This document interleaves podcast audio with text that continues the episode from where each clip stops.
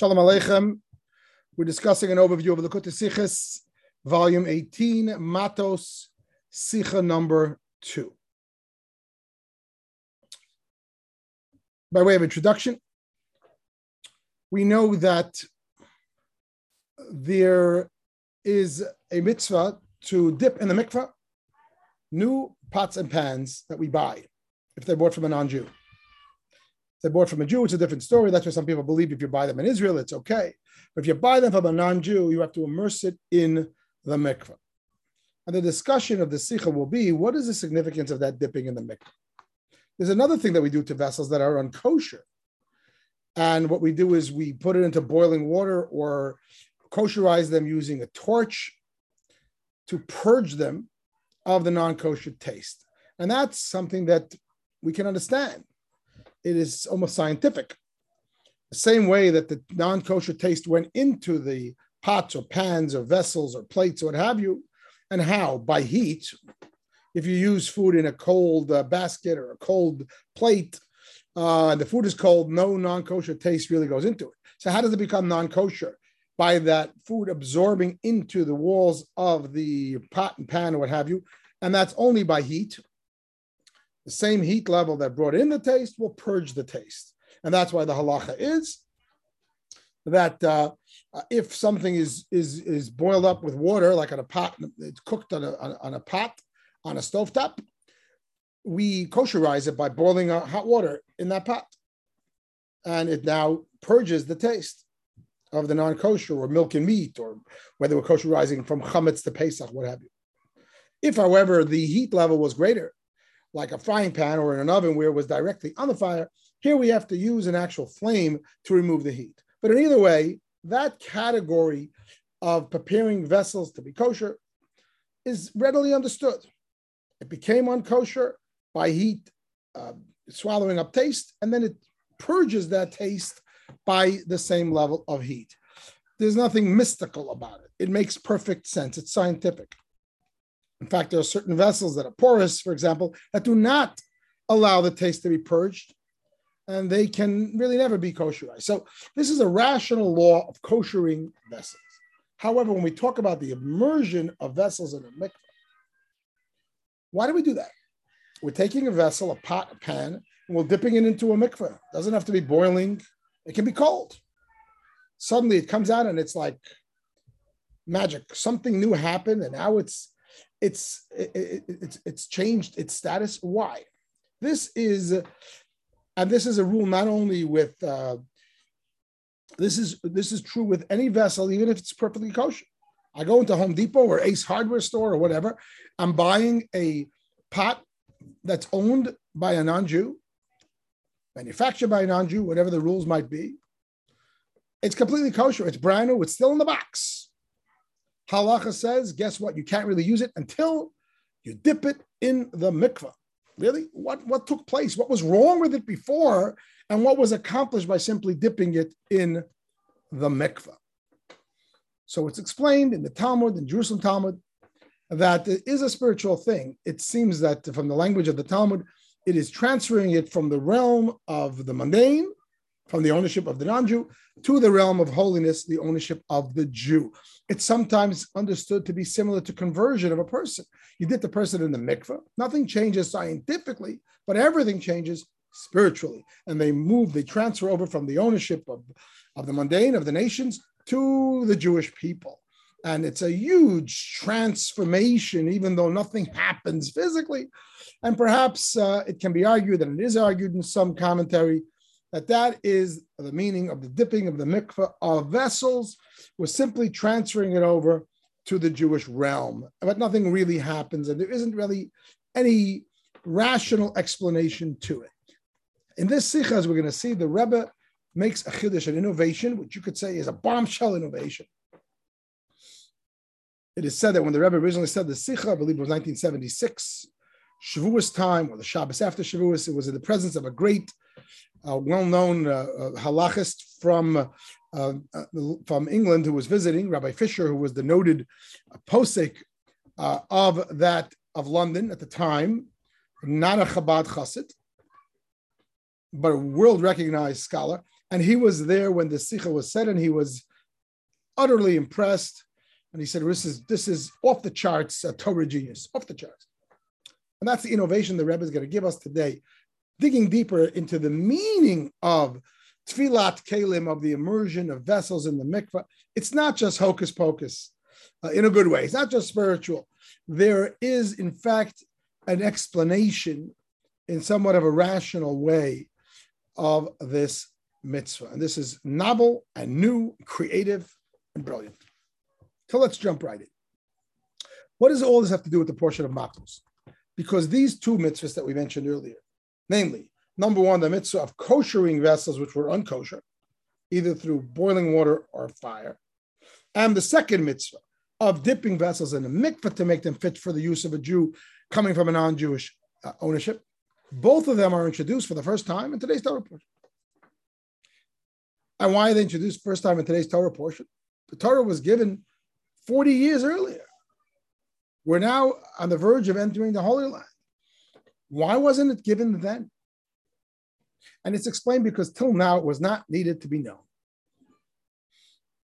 Because till now the Jews did not take vessels from Gentiles, they had their own stuff. Um, but now this is the first time that they are encountering Gentiles. They're having this war with Midian. And they came back with a tremendous amount of spoils.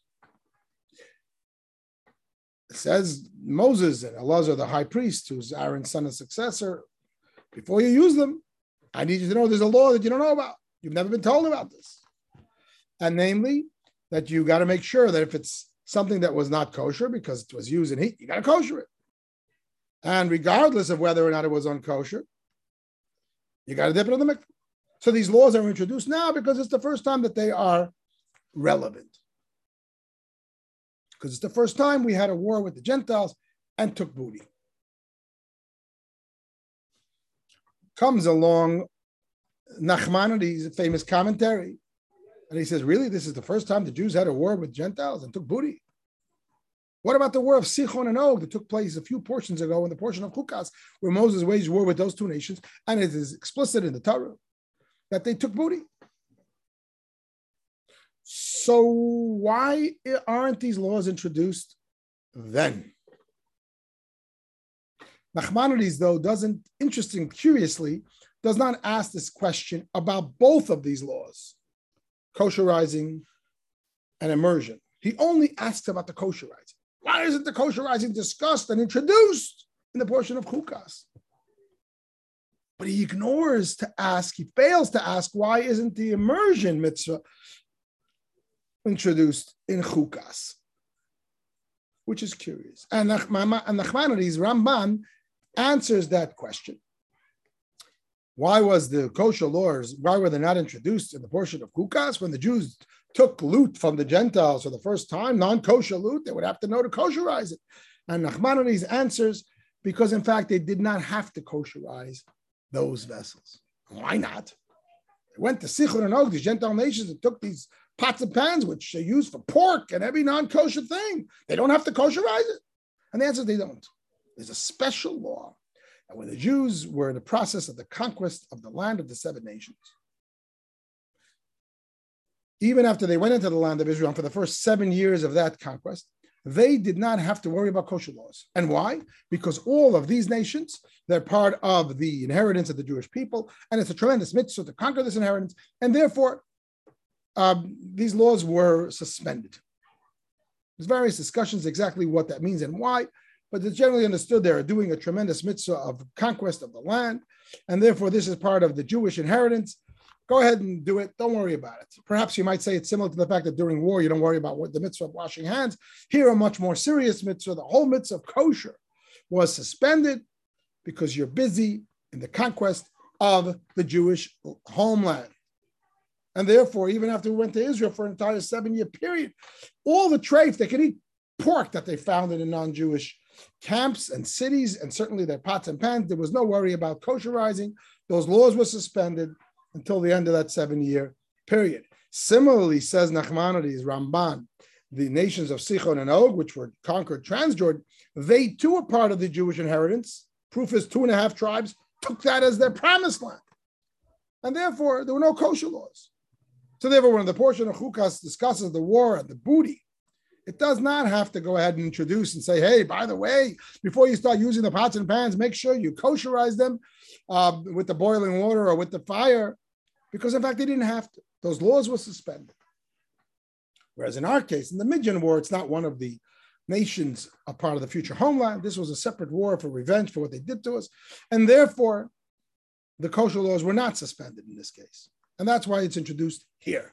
That is Nachmanides' interpretation and explanation of why the introduction of the laws of kosher are here and not prior. Until now, we didn't know about these laws. We didn't have to know about these laws.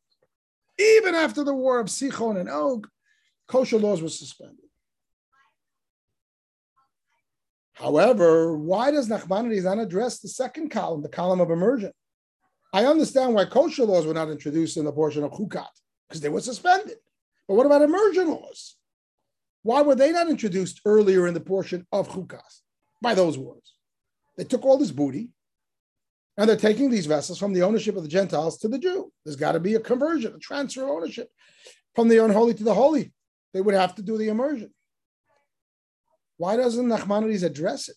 Plus, his answer wouldn't apply to the column of immersion because immersion is not about kosher versus non kosher. It's about conversion from non holy to holy. So if the kosher laws were suspended, that has no impact on whether or not the immersion laws are suspended. Immersion laws are a separate law. So the question is asked by the Rebbe, and really it's asked by many, many commentaries who are curious. Nachmanides, this is a giant commentary. When he asked this very important question, how come these laws were not introduced till now? Why were not introduced by an important section just a couple of Torah portions earlier when there was a war with tremendous amount of booty? He only focuses on the column of the kosherizing law and ignores the column of the emergent law. Like, why? This is a big question that's asked on Nachmanides. And the Rebbe in this Sikha takes the liberty of providing an answer to that big question, which many great commentators ask and don't give an answer to. They can't find an answer to this question.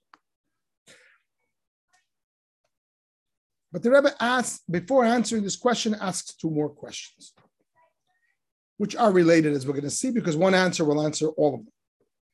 Question number two is going to be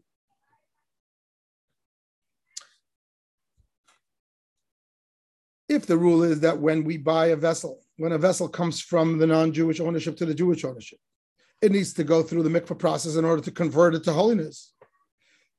What about when we sell our chametz to the guy on Pesach? Why do we not then, after Pesach, when we buy it back, have to immerse all our vessels in the mikvah? When we sold the chametz, and the Rebbe brings from the Alter Rebbe that not only the actual food, but even pots and pans, which may have some chametz in them, they're all sold to the Gentile. Parenthetically, there are those halachic authorities who don't who disallow the sale of vessels in the contract to the Gentile for this very reason. Because when you buy it back, you're gonna have to dip it in the mikveh. Important commentaries like the Chassam Sofer. However, the Rebbe brings that the Alter Rebbe clearly explicitly includes in his sale of chametz contract that yes, in fact, we can sell the chametz and the vessels. If you have chametz vessels included in the sale, because maybe there's some chametz in them or what have you, and they're sold, and after Pesach they're brought back. So why don't we have find anywhere that custom and that requirement of having to dip them in the mikvah? Hello, they were in the ownership of a Gentile, and now they're coming back to the Jewish ownership. They should have to be dipped. And question three again, very related, relates to the concept of the mitzvah, the custom of eating dairy food on the first day of Shavuos, the day of the giving of the Torah. And it's explained one of the what is the reason, one of the reasons for that custom uh, is the fact that the Torah was given on that day. They now have all these laws of kosher. So how can they eat kosher? They, they, they, the, the pots and pans aren't kosher. Well, you say let them kosherize them. They couldn't because it was Shabbat. The first day, the giving of the Torah was on Shabbos. The first Shavuos was Shabbos, so they couldn't kosherize, and they couldn't go and slaughter new animals, and it's a problem. They can't eat. So you ask most people who aren't really knowledgeable in the details of it, they'll say, "Yeah, you can't eat meat on the Shavuos. You got to eat dairy. Why not? Because the first Shavuos was Shabbos, and the pots and pans were treifed. And how could you kosherize them on Shabbos? But the Rebbe says that's not really the reason why we eat dairy on Shavuos. Because if that's the case, the pots and pans are treifed, so how can you eat dairy? The dairy pots and pans are also treifed. And it's Shabbos, you can't kosherize it. And nowhere is there a custom that you have to only eat raw dairy. So the Rebbe concludes that clearly the Jewish the issue was not that the pots and pans were treif.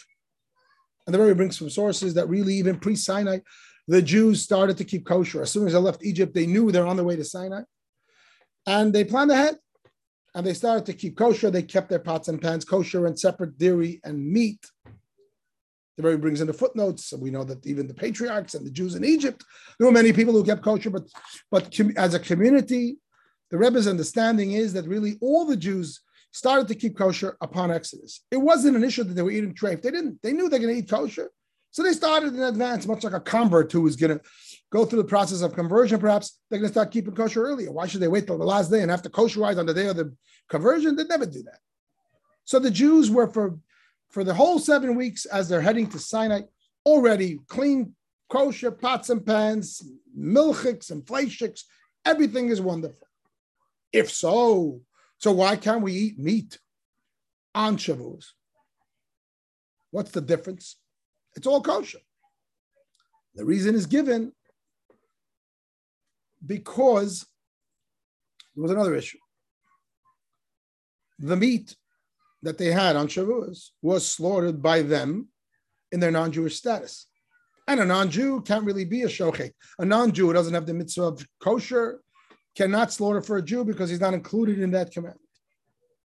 And therefore, the meat that they had butchered and shechted, so to speak, pre-Sinai is no longer kosher to them because they weren't kosher shochets. That's why they can't eat the meat. Not because the meat is not kosher, because it's mixed with milk or because of other reasons of treif.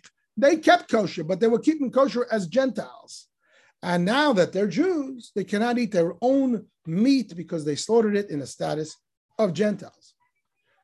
And therefore, we can't eat meat on Shavuos. Or we have the custom of eating dairy. We also eat meat as a second meal, but the point being that's why we eat dairy because they couldn't eat meat on Shavuos. And why not? Because the meat that they had was no longer kosher for them because they had slaughtered it in the status of non-Jew. And they cannot go ahead and slaughter new animals that day because it's Shabbos and you can't slaughter on Shabbos. So they couldn't eat meat. They couldn't make new meat because it's Shabbos. They couldn't eat the old meat because it was slaughtered by them as goyim. So they had to eat dairy. They ate the blintzes and whatever kosher stuff, lasagna that they cooked pre-Shabbos. You can't cook on Shabbos, obviously, but stuff that they cooked pre-Shabbos, and they ate it on Shabbos on Shavuos, hence the custom of eating dairy on Shavuos. Says the Rebbe, okay, so that's the approach the Rebbe is taking. We're eating dairy on Shavuos not because that's the only kosher that they had, but because the pots were really kosher anyway. The issue is that this was the only available food that they had, and there was no meat available. Says the Rebbe, but I still have a problem. They're eating out of plates. They're eating with spoons and forks. Remember, this is before plastics and styrofoam cups. All of these vessels have to be immersed in a mikvah. They just changed status from Gentile to Jew. So how could they eat all this stuff? And we don't find anywhere that they went rushing to the mikvah to dip their pots and pans. So this, so now we still have the same problem. The same way you can't eat meat because you don't have kosher meat because it was butchered by you as your status as a non-Jew. You can't eat dairy in your pots and pans and your bowls and plates and cups and bowls and spoons and forks because all of these need to be dipped in the mikvah because you just changed status from Gentile to Jew the day of the giving of the Torah. And we don't find such a concept. We find that the Jews themselves had to be immersed or water was sprinkled on them. They had to go through the equivalent of mikvah. But we don't find anywhere that their vessels all have to be dipped in the mikvah. Why not? How did they eat the dairy that day for Shavuos? The vessels went from Gentile ownership to Jewish ownership, namely themselves in their old status versus their new status. These become the Rebbe's three questions. Just so we have it all clarity, I'm putting it in front of us on top of the screen. The Rebbe's questions. Question one, I'm just recapping. Why is the mitzvah to immerse vessels not mentioned prior during the Sichon and Og wars? Again, Nachmanides asks why the mitzvah of kosherizing is not mentioned there. And he gives an answer because kosher laws don't apply there. They were suspended. But what about the, the mitzvah, not of kosherizing, but of immersing vessels? How come that is not mentioned there? Nachmanides doesn't even bother asking that question. And it's not included in the answer, seemingly, because the answer is because kosher laws were suspended. Immersion is unrelated to kosher laws. Immersion is like conversion laws. I don't know. It's a it's a spiritual thing. It's not kosherizing. It's not a scientific thing. So why isn't that addressed by Nachmanides? As asked by many commentators. Question two: Why don't we immerse vessels after selling them to the non-Jew on Passover? Question three: Why didn't the Jews have to immerse vessels on the day of the giving of the Torah when they themselves transferred from non-Jews to Jews?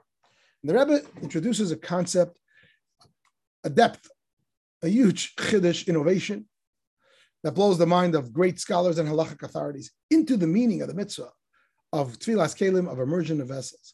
And the Rebbe bases it on the language of a Rashi, which is also quoted by Nachmanides, which is why the Rebbe is going to say Nachmanides did not have to address this because it's clear from, uh, from the words of the Rashi. When Rashi introduces the language of immersion Rashi discusses both of these mitzvahs, kosherizing and the immersion. In the immersion, he uses the word to kosherize them from prohibition. And this is very curious. You're talking about immersion. Since when does the immersion of vessels have to do with kosherizing from prohibition? The understanding is, based on the Talmud, Jerusalem Talmud, that the whole concept of immersion of vessels is like because of transfer of ownership, some spiritual um, holiness, what have you. Not that there's any issue of prohibition. You can't use the word kosherizing from prohibition, and yet Rashi does.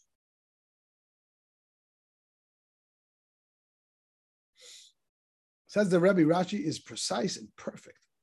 Rashi is hinting to this innovation that the Rebbe is introducing, that even the immersion laws also have a concept of kosherizing to them.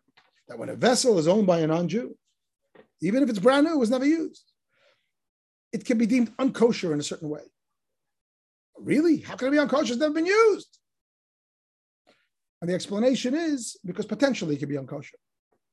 There's a concept in Torah and many, many laws that even when something did not actualize itself, if it's that way potentially, it has some aspect of the unkosher.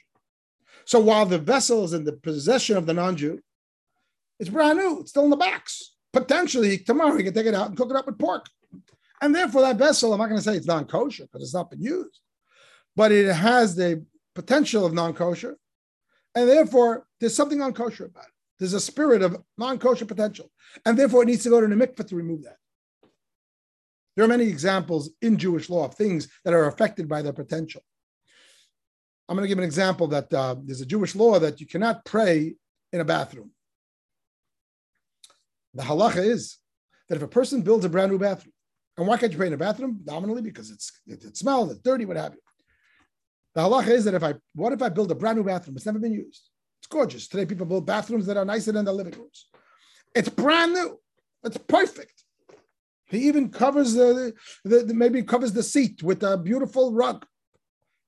Ah, Halacha is that once it's been designated, this will be a bathroom. It already is a bathroom, and therefore you cannot say the prayers in that room. And there are many, many other such laws in Torah where once something has the potential where eventually it's going to be X, it's already considered as X to some degree. So coming back here, says the Rebbe, that's the reason for the immersion of mikvah. It's not just totally hocus pocus uh, spirituality, spiritual conversion, the soul of the vessel transfers from the Gentile to the Jew. The Rebbe says, no, the meaning of it this is actually the meaning of what the Jerusalem Talmud is saying, says the Rebbe, is that when something is in the possession of an non-Jew, he can potentially eat treif in that and cook treif. Therefore, the vessel which was in his possession, even though now it's been the Jewish possession, and it's never been cooked in, but because it was in the position of potentiality for treif, it is pseudo treif. And that pseudo treifness is kosherized by mikvah. And that's why Rashi uses the word it, immersion is required to kosherize them from prohibition, even though there's no actual prohibition. Potential prohibition is already some form of prohibition. There are many, many examples in Jewish law. One might say the prohibition against yichud, the man and a woman who are not married, not being in the same room. Nothing happened. It's a prohibition because it's potential for prohibition. Once a synagogue or a holy ark has been set aside as a holy place of prayer, one might say there's certain things prohibited in that room just because it's been set aside. So potential, I'm not going to say potential is actual, but potential is is, is meaningful in Judaism and halacha, and there are many, many such examples. And therefore, this uh, vessel, if it's in the hand of the non-Jew, it's potentially treif. It has an aspect of treif, and therefore it doesn't need to be kosherized with boiling water and, and fire because nothing happened. But it does need immersion in the mikveh, and this is not just to like Jewish Judaize it, but actually to kosherize it from prohibition, unquote, from the Rashi because there is prohibition, at least in potential. There's a spirit of prohibition. Based on this, the Rebbe answers all these three questions. Question one was why does Nachmanides not explain why the laws of immersion were not introduced earlier in the portion of Chukat? And he only addresses why the laws of kosher were not introduced. Because the two are one and the same being that the Rebbe is now explaining that immersion laws are really an extension of kosher laws. Immersion probe is, is to kosherize something from the potential of non-kosher. But if in the case of the former war of Sichon and Og, as said earlier, there was no potential for non-kosher because all the laws of non-kosher were suspended. If the laws of non-kosher were suspended, the laws of immersion automatically suspended. Immersion is not just something you just need to do every time, just because. Immersion is something you need to do because there's potential for non-kosher. If in the case of Sichon and Og, there's no potential for non-kosher, because Torah has suspended all the laws of non-kosher when it comes to the Jewish inheritance of the homeland, clearly the immersion laws are suspended too. Brilliant. This is a response to something that's asked by many, many commentaries who don't have an answer to it, and the Rebbe is providing this answer. And by the same token, question two we we sell the pots and pans to the Gentile. He sells it back. We don't have to put it in a mikvah. And the reason is, it's true, it was technically in the ownership of a non Jew. It's a real contract and he owns it. But for all practical purposes, there isn't potential for chametz because it's not in his house, it's in your house. There's very little viability, that's for sure. And therefore, before the Rebbe's innovation, if the idea is that just because it technically belongs to a non Jew, you have to immerse it, so, yes, if the non Jew owned it, you got a problem. But if we understand now that immersion is not just totally because of the technicality of ownership, it's because ownership means it's in his possession, and therefore it has the potentiality of non kosher. There isn't such a potentiality of non kosher when you sell chametz to a guy, it stays in your garage. And therefore, there's no mitzvah, no need for immersion.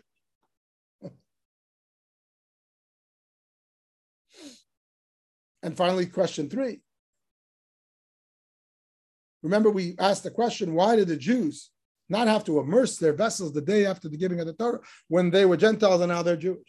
And the Rebbe introduces by saying that really there wasn't an issue of kosher because they were kosher before and they had milchiks and fleishiks before. They had their separate dishes all marked up before. Because otherwise they wouldn't be able to eat not only meat, they wouldn't be able to eat dairy either. So that everything's kosher.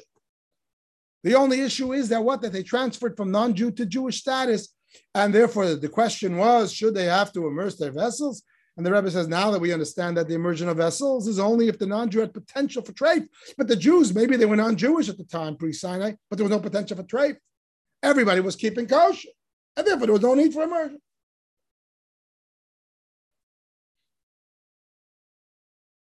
It's a bombshell of a chiddush of innovation and understood by great scholars as uh, such.